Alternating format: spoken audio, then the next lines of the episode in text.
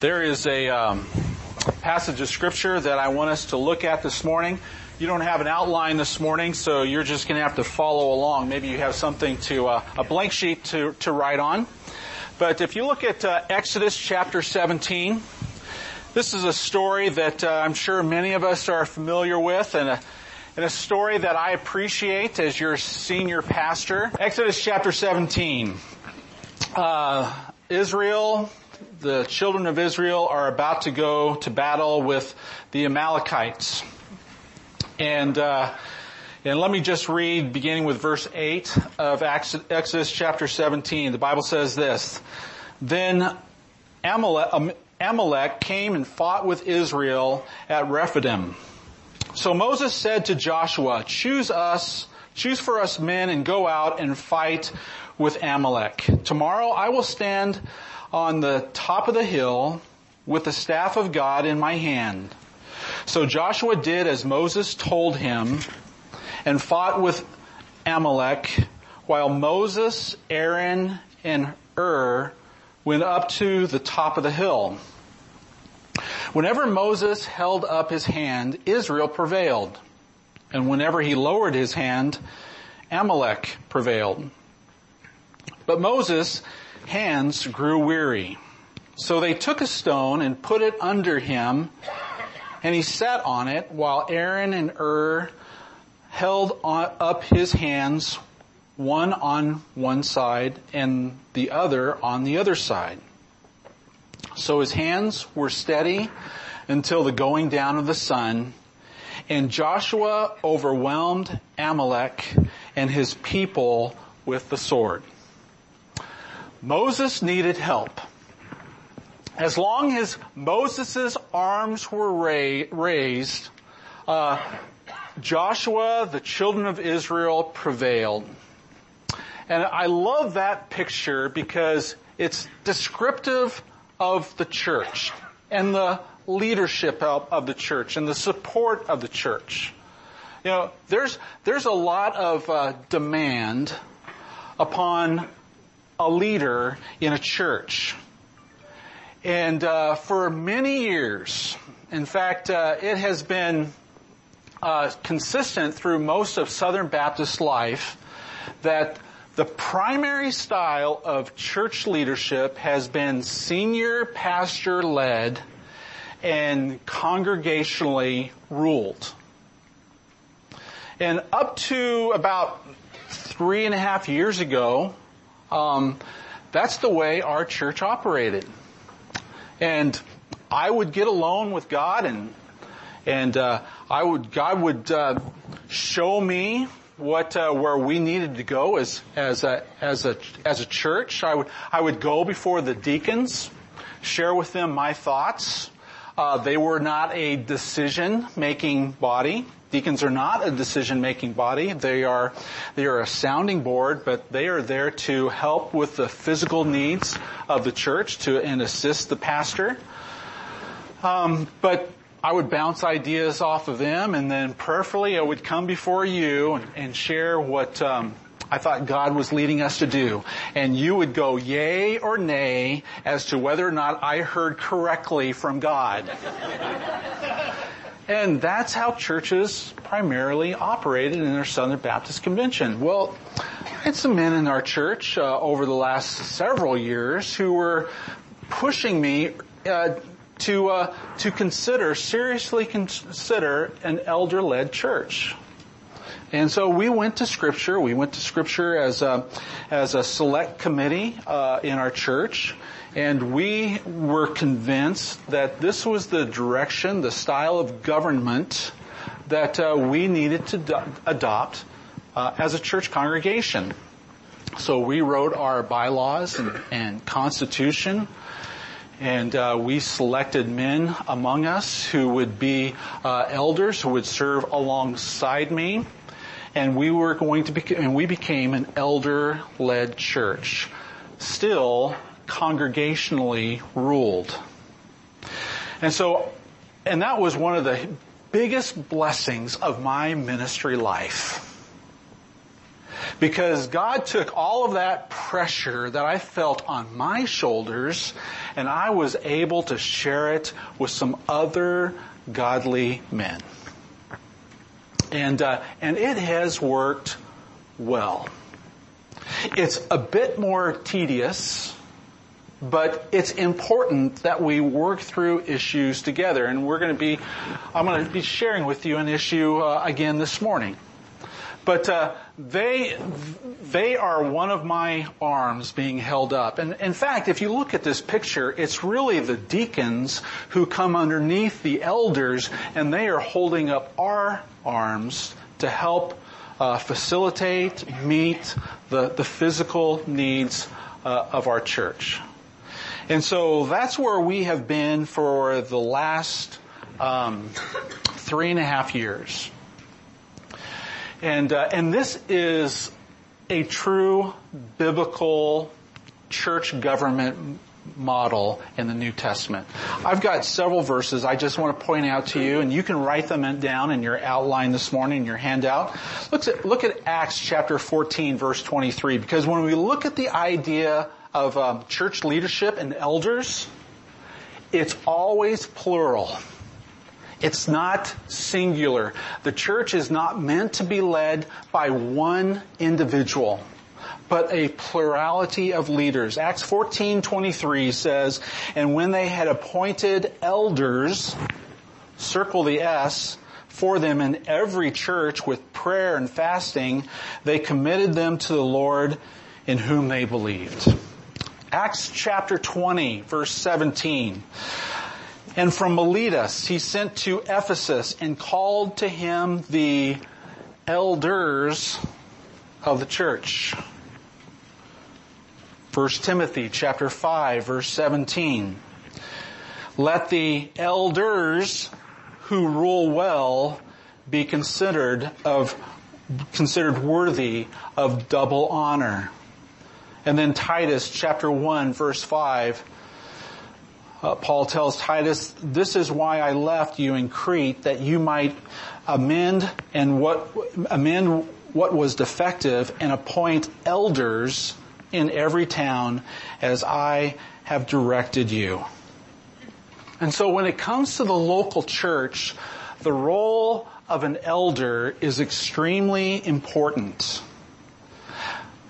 Not only are they there to help with the administration of the church, but the elders are there to help with, approve of the vision, the direction, the focus priorities that the church is to have. And in those focus pro- priorities, what are those programs going to be and what is going to be the timing of those programs that will get us to our intended destination, get us, help us accomplish our vision. And in working together as an elder team, we have written into our um, bylaws that as elders, there must be unanimity among us. Before we bring anything to the church, we all have to be on one page. We may not agree on every dot and tittle, okay, but, but we, but we have to humble ourselves and say, you know, we are in agreement and we are going to support the vision of this church and we're going to help promote the vision of the church. And so, I want to share with you a, um, a practical current example that uh, we're, we're working through as elders this morning. Okay, and uh, and many of you are already aware of um, of what I'm about to share. I want you to know that as I share this morning, that the elders are fully informed about the hospital's interest in possibly purchasing um, this piece of property. I know, I know that you've heard about this. And it's created a lot of anxious thoughts on both sides of the issue, both for and against.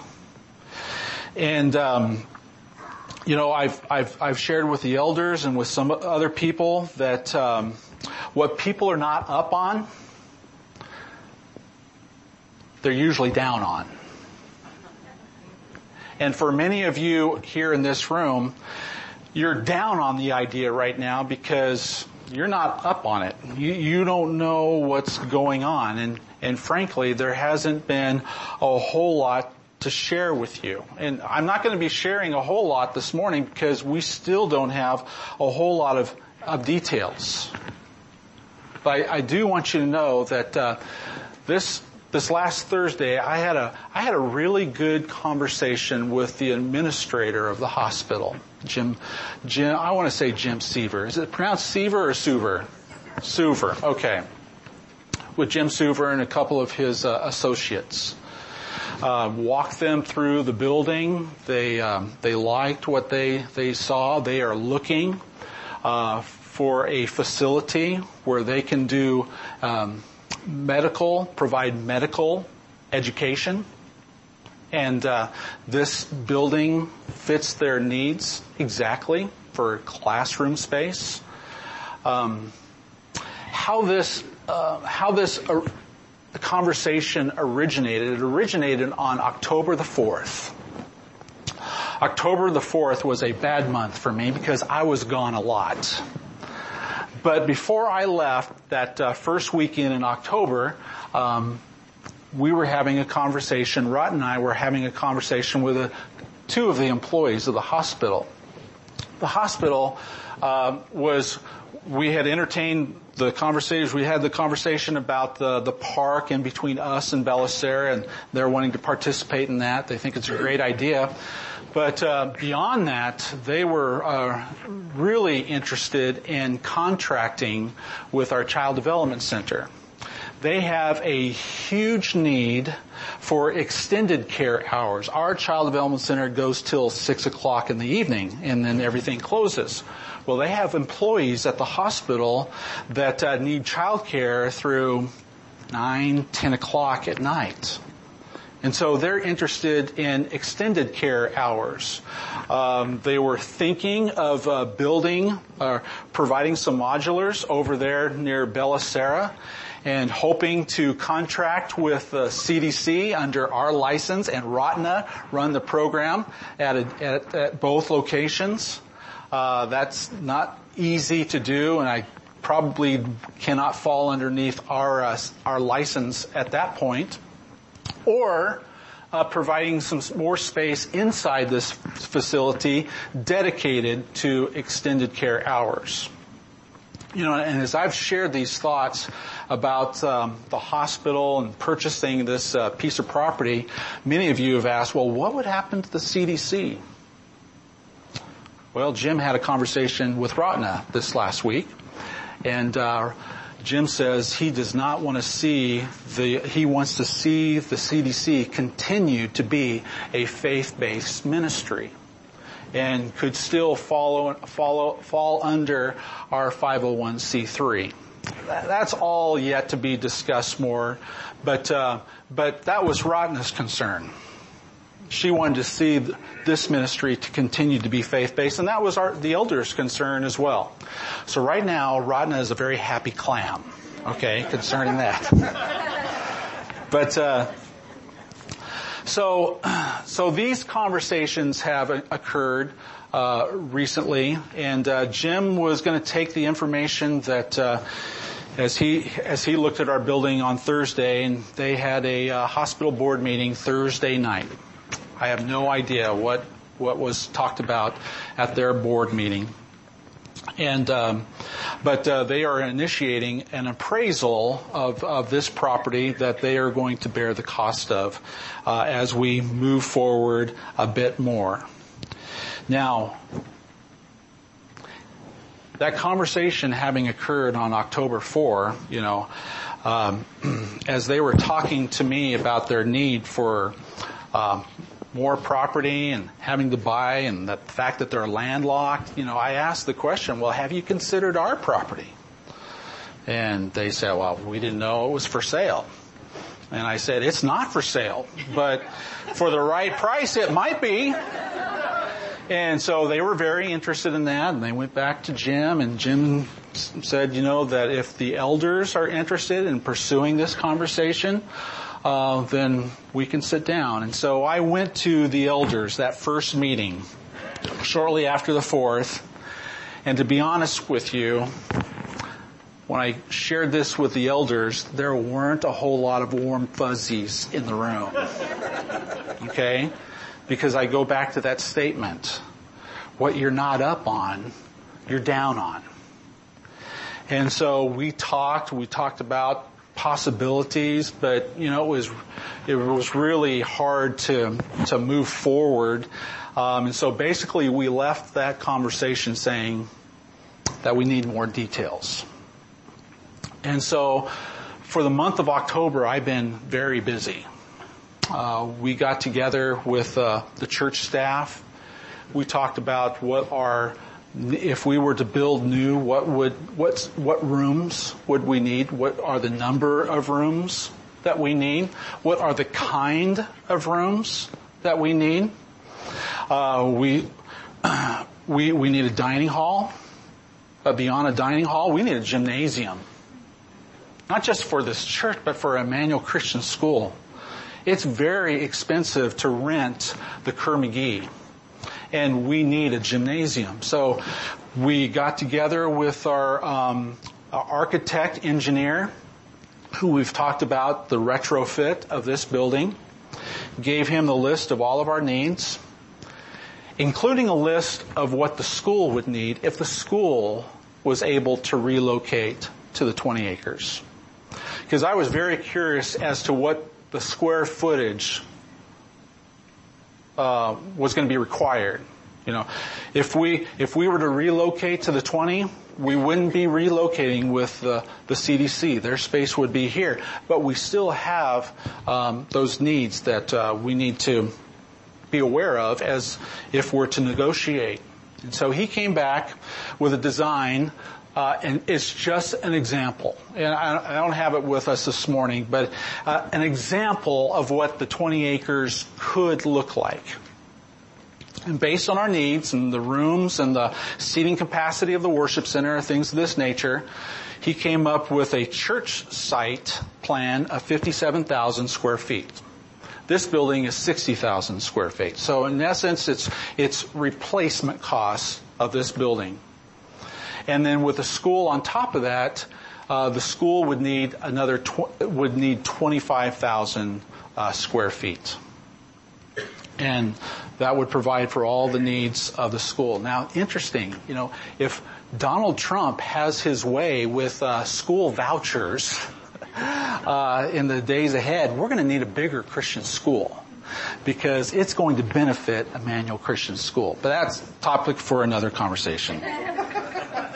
But 57,000 square feet for the church, 25,000 square feet for the school. And I shared this uh, example of what the site plan could look like. And uh, the elders liked it, but they had far more questions than just what the site is going to look like. And here are the questions that we're having to answer we can bring that up on the screen.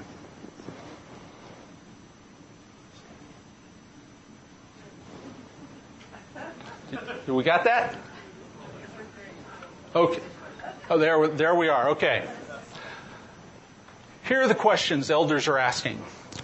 What's our vision? We're not talking about the site plan, but we're talking about how are we going to um, reach that vision? What are we going to look like? How are we going to get to the 20 acres?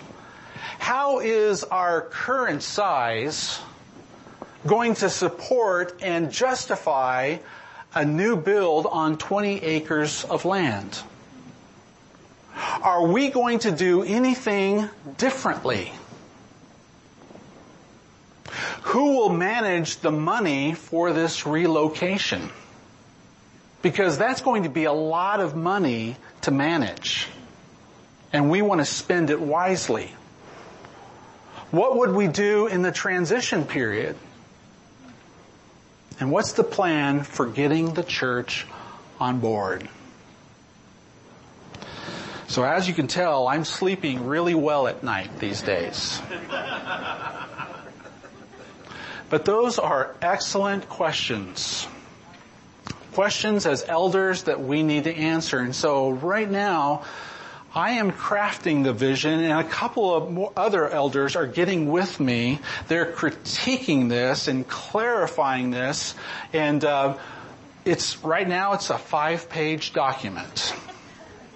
But I want, I want the elders that I need to bring this to all of the elders. And who are our elders? Our elders are, um, are um, uh, Rob Ostrom. He's our president of the corporation. Steve Fowler is our treasurer of the corporation. Jim Witham is our secretary. He makes a beautiful secretary. Um, Dwayne Steiner has uh, been our elder, but he has just now rotated off. And uh, Fred Henderson, whom we are ordaining uh, this morning, will be re- uh, replacing Dwayne Steiner. And then um, Nathan Webb and myself. And we all have one vote each as an elder board. And we must be in unanimity. And these are excellent questions that will help me as your leader and as the leader of the elders to communicate clearly of what God would have us to do. And now the beauty of this conversation, it's not just about the 20 acres. You know, if, if we don't sell to the hospital, we need to answer these questions as we go either into a retrofit of this facility or we build new out here in front of our building. Again, we're still looking at options. And the retrofit I, I, I shared with you a couple weeks ago, that's just one option. We're not convinced that that's what we need to do yet.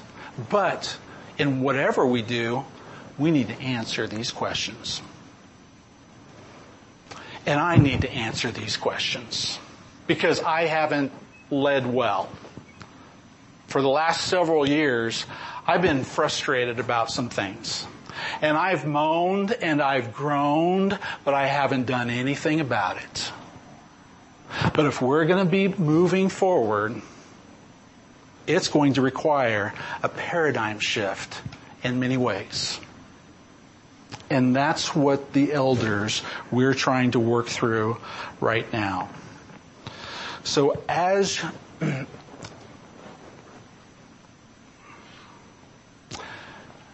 answering those questions or in coming up with those questions that the elders have been asking, it's not that they're against uh, the conversation that we're having with the hospital right now.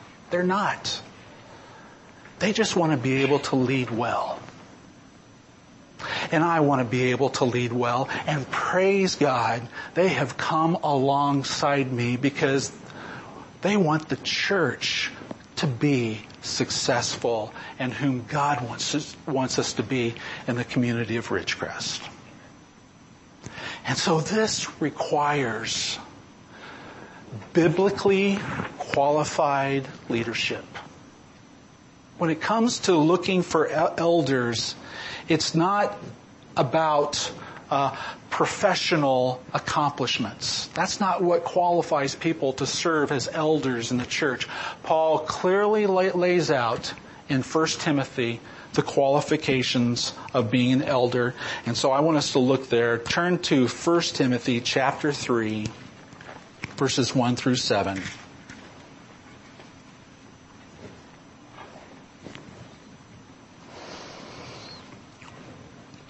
Paul says this to Tim- Timothy. The saying is trustworthy. If anyone aspires to the office of overseer, elder, he desires a noble task. Therefore, an overseer must be above reproach, the husband of one wife, sober-minded, self-controlled, respectable, hospitable, able to teach, not a drunkard, not violent, but gentle, not quarrelsome, not a lover of money. He must manage his own household well and with all dignity, keeping his children submissive.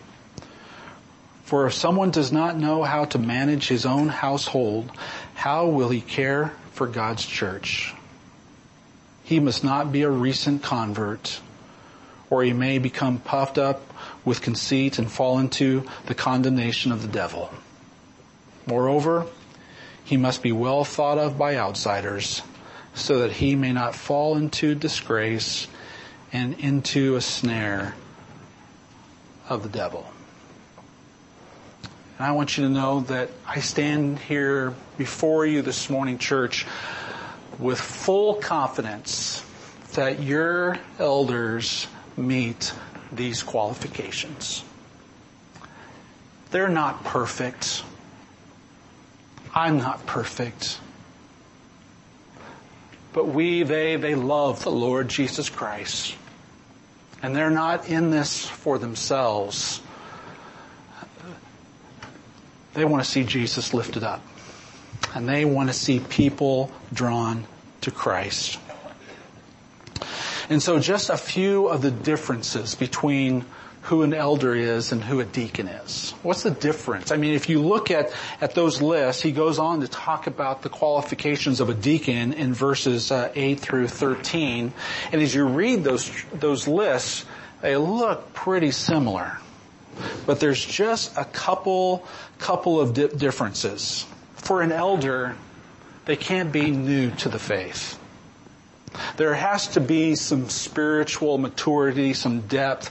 Um, there needs to be some spiritual maturity who, that's been observed over over time.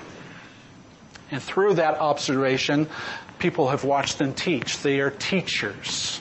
They're able to instruct others in the Word of God. They're, they're good managers of the home, just like the deacon needs to be a good manager of a home, but as overseer, as an elder, they will be overseeing the affairs of the church, not just the administration, but the spiritual life of the church as well. And they must be good managers of their home.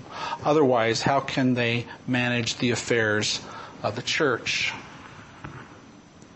And, and finally, they need to have a good testimony, a good reputation in the community that they might not fall into disgrace and harm the testimony of the church. And so, this morning, Fred Henderson fulfills those qualifications. This morning, uh, the elders and the deacons and all men who have been ordained uh, in in the church are going to have the opportunity to come forward, and we're going to lay hands on both Clyde and Fred this morning. Uh, laying hands on an individual has uh, has happened throughout the history of the church. This is a biblical thing.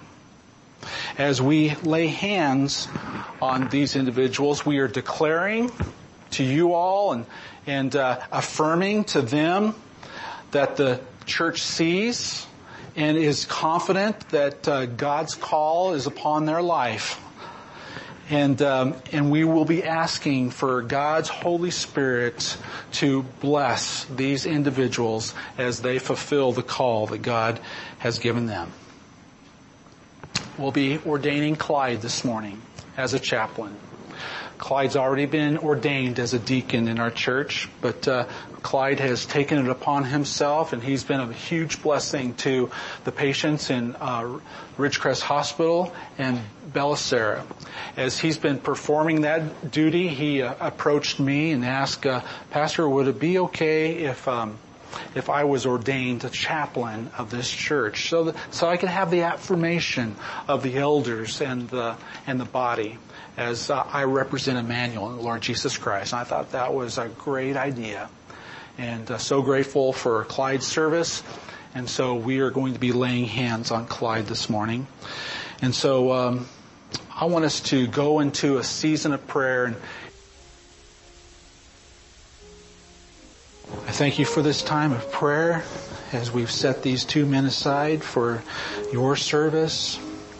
And uh, Lord, I pray that as Fred comes on the elder team and as Dwayne is rotating off, uh, Lord, it's going to be a different chemistry, but uh, we all still have the same affections and the same passions. And uh, so help us to communicate, um, to, to be able to speak, speak our mind, our concerns in, in love. Help us to hear uh, each other. Help us as elders to hear the um, the anxious thoughts of the church congregation and that, that Lord, that uh, they could have full confidence that we have um, yours and and their best interests at heart. Lord, we just want to see the kingdom move forward. We want to see people reach to come into a savoring relationship with Jesus Christ.